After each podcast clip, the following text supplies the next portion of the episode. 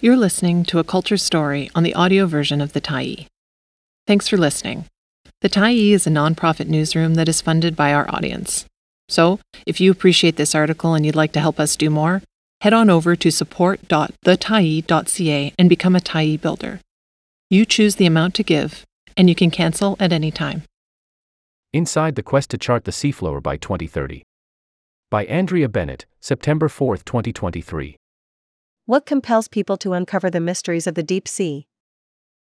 In her new book, The Deepest Map, ocean journalist Laura Trethewey documents the race to map the seafloor by the year 2030, if the ocean mapping project Seabed 2030 has anything to do with it.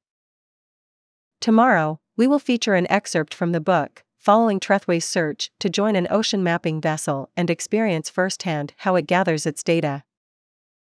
Today, we ask Trethewey all our burning questions about ocean science, gender dynamics in ocean mapping, and why humans as a species can't simply leave the ocean alone. This interview has been edited for length and clarity. The Tyee, I'm going to get my naive and ornery question out of the way off the top why not just let the ocean have its mysteries? Why do we want, or need, to map the ocean? Laura Trethewey. There was a really great tweet that somebody put out. I don't know who they are, or where they came from, or what they have to say about oceans, really. But they said something along the lines of like, 95% of the ocean is a mystery. Good, leave it alone, it's haunted. I think about that tweet all the time. We have such a history of uncovering new frontiers and not treating them very well. I think it's a really good question to ask, and it was definitely a question that guides the whole book. What is the point of doing this? What are we going to be using it for? After all of my worries in the book about deep sea mining and other extractive industries that are taking off in the deep sea, I still found myself getting sucked into the wonder at times, particularly when I was out on ships. I would be with scientists or researchers, and they would just be showing me something really cool about the world that I never knew existed.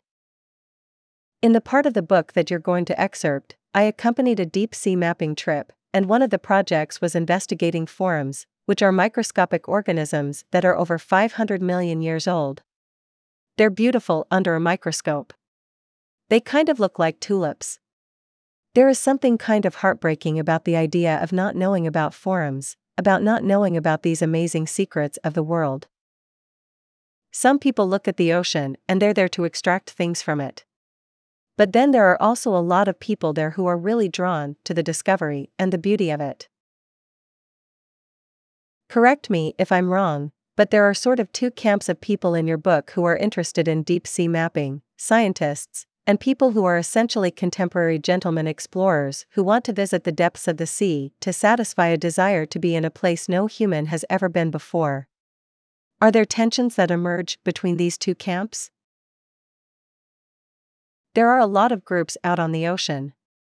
Those two groups are probably the ones that are the most famous and that you would think of when you think of ocean exploration. But they're definitely not the only groups out there. It's a pretty motley crew of people, which was something that was so hard to capture in the book. But to answer your question, yes, there has been this tension between those two groups growing over the last 20 years or so. For a long time, ocean research has been underfunded. Academics have had to make do with, well, crappy ships or not very much support, or whatever it was. And then there were a couple of devastating reports that came out about ocean health. And then all of a sudden, there was a lot of money coming into the field, from billionaires and millionaires who wanted to help the ocean. But then there was also a lot of skepticism about what they were doing there. Were they there to burnish their legacy? Were they there to actually do good science? The book kicks off with Victor Vescovo. When he comes into this world, he wants to dive the deepest points of all five oceans. A lot of the scientists on board were really skeptical of him at first, I think with good reason, because diving the deepest points of all five oceans is a bit of an arbitrary goal, scientifically. The scientists were really concerned what is the point of doing this?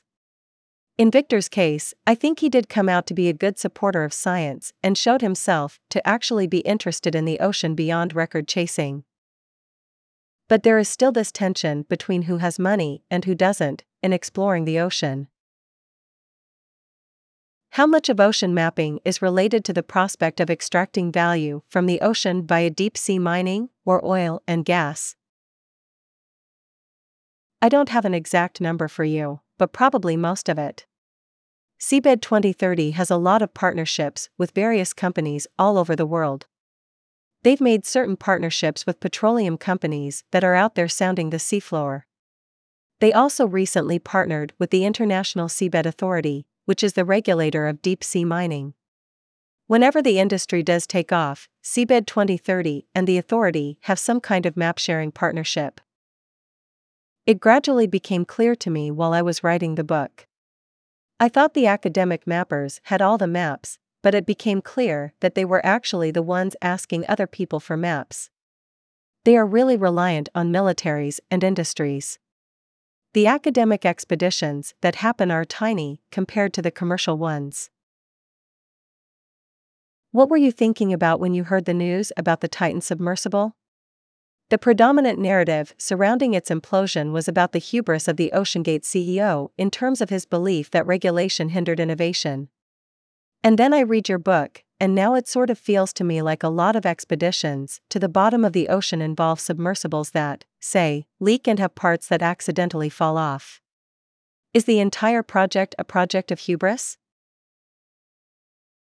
Since the news of the Titan submersible implosion, there have been a lot of people on the news who have done some dangerous dives in their time, who have been like, well, I would never, you know, quite judge why.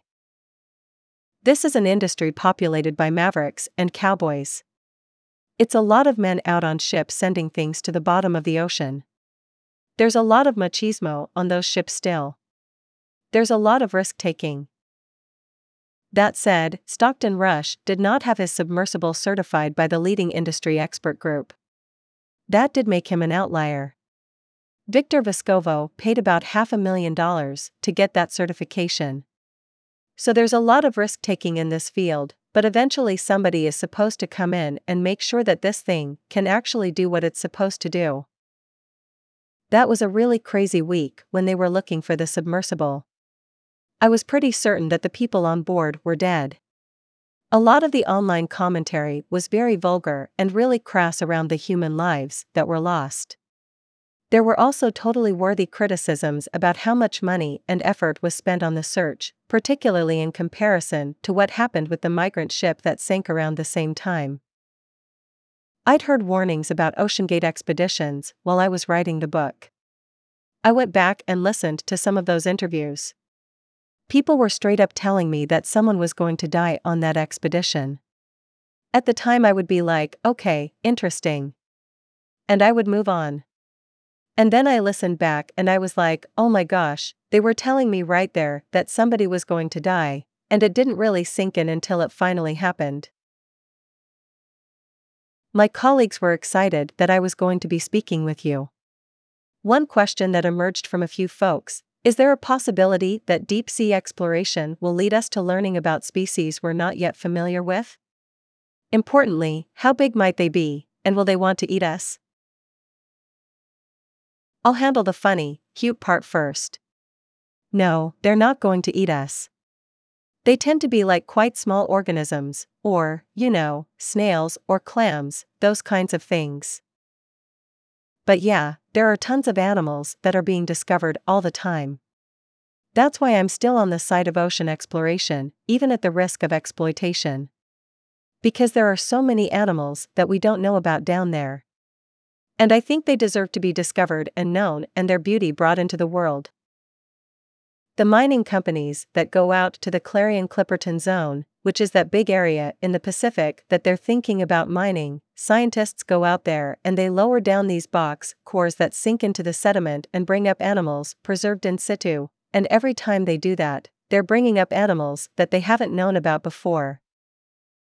A study came out recently just about the Clarion Clipperton Zone, where scientists went through all the literature about the animals found in that area, and they found over 5,000 animals, just from that zone, with about 90% that had never been described or known by science. There's just so much more work to do. Every time somebody goes out there, they discover a new animal. It's also changed our fundamental understanding of biological rules on Earth, right? We'd previously thought that all animals on Earth relied on photosynthesis to some extent, and then we found. And then we found chemosynthetic environments, yeah. Animals that survive off chemicals. That happened in 1977.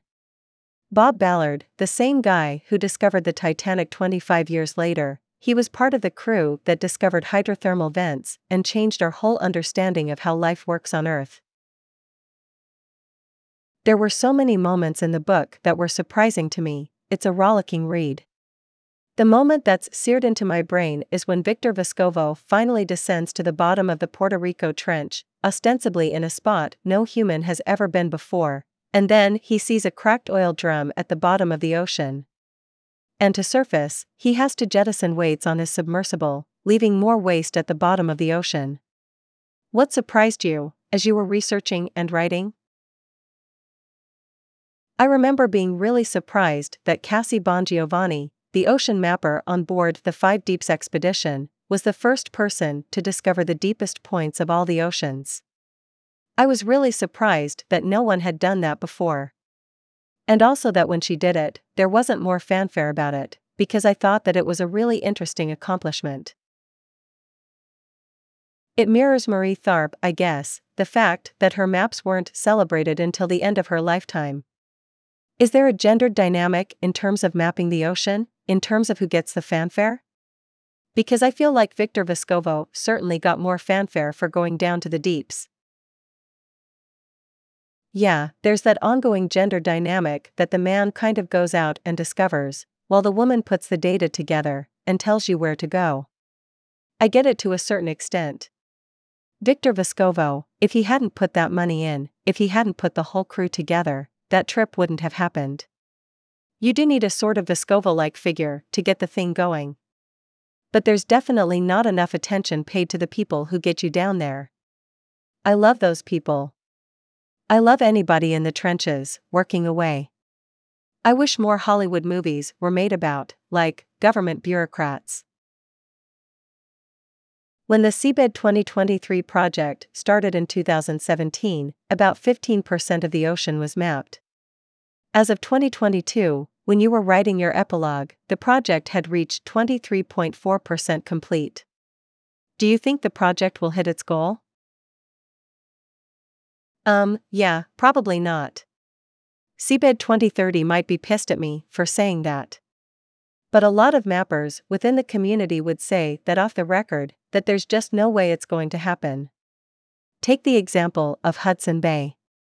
It's massive. We've barely mapped it. We've got small, but important crowdsourcing projects going on. But they're just never going to tackle that project in time. We're probably not even going to map Hudson Bay by the end of 2030, let alone the global seafloor. It's just very unlikely that it's going to happen. Thanks for stopping by the Tyee today. Anytime you're in the mood to listen to important stories written well, we'll be here. And if you'd like to keep independent media going strong, head over to thetyee.ca and click on the Support Us button to pitch in. Finally, big, big thank you to all of our Tyee builders who made this story possible.